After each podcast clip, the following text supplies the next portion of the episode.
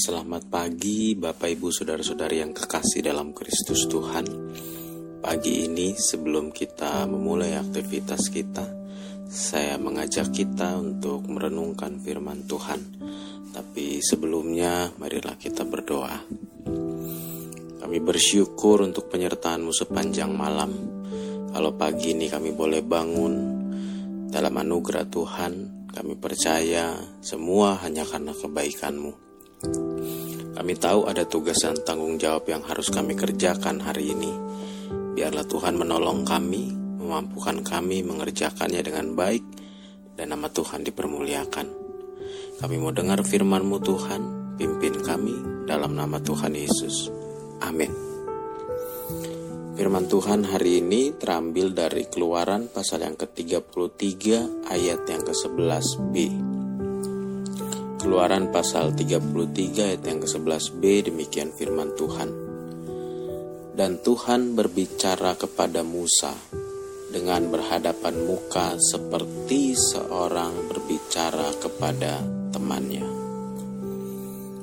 Allah Trinitas dalam kekristenan adalah sebuah konsep yang indah, namun sering kali digambarkan dengan gambaran yang kurang tepat oleh orang Kristen itu sendiri.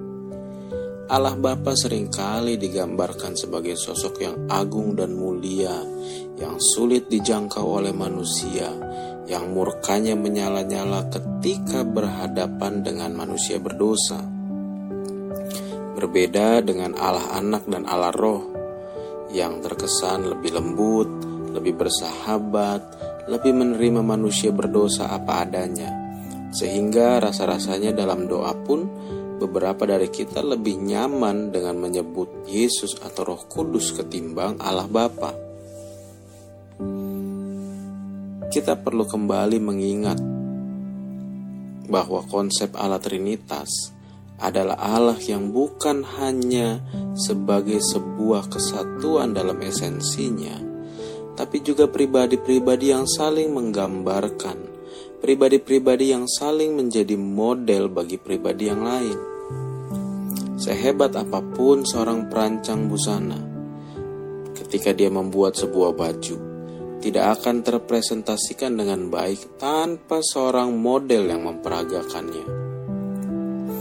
Kehadiran Yesus merupakan model agar manusia yang serba terbatas ini lebih mudah mengerti dan mengenal siapa Allah itu. Itu kenapa Yesus bilang, "Kalau kamu lihat Aku, kamu sudah lihat Bapa. Gambaran Allah Bapa yang agung dan mulia dalam tiang awan dan tiang api pun ternyata juga Allah yang begitu akrab dengan manusia. Ayat yang kita baca hari ini menunjukkan kepada kita betapa Allah begitu membuka dirinya untuk bicara dengan manusia. Inilah yang patut disyukuri Inilah yang patut dirayakan dalam kekristenan, bahwa Allah yang begitu agung dan mulia adalah Allah yang juga membuka dirinya untuk bicara dengan kita berhadapan muka seperti seorang teman. Saya teringat sebuah lagu lama dengan lirik Allah mana seperti Allahku? Tidak ada. Tuhan mana seperti Tuhanku? Tidak ada. Hari ini, apa pun kondisi kita, mungkin kita sedang merasa berjuang sendirian. Mungkin kita sudah lama rasanya tidak lagi ada teman untuk bicara. Semua kita gumuli sendirian, semua kita pikirkan sendirian, dan rasa-rasanya sampai pada titik stuck dan tidak tahu lagi harus berbuat apa. Hari ini, ingatlah akan pribadi yang membuka dirinya bagi kita Ingatlah akan pribadi yang sudah memberikan segalanya bagi kita.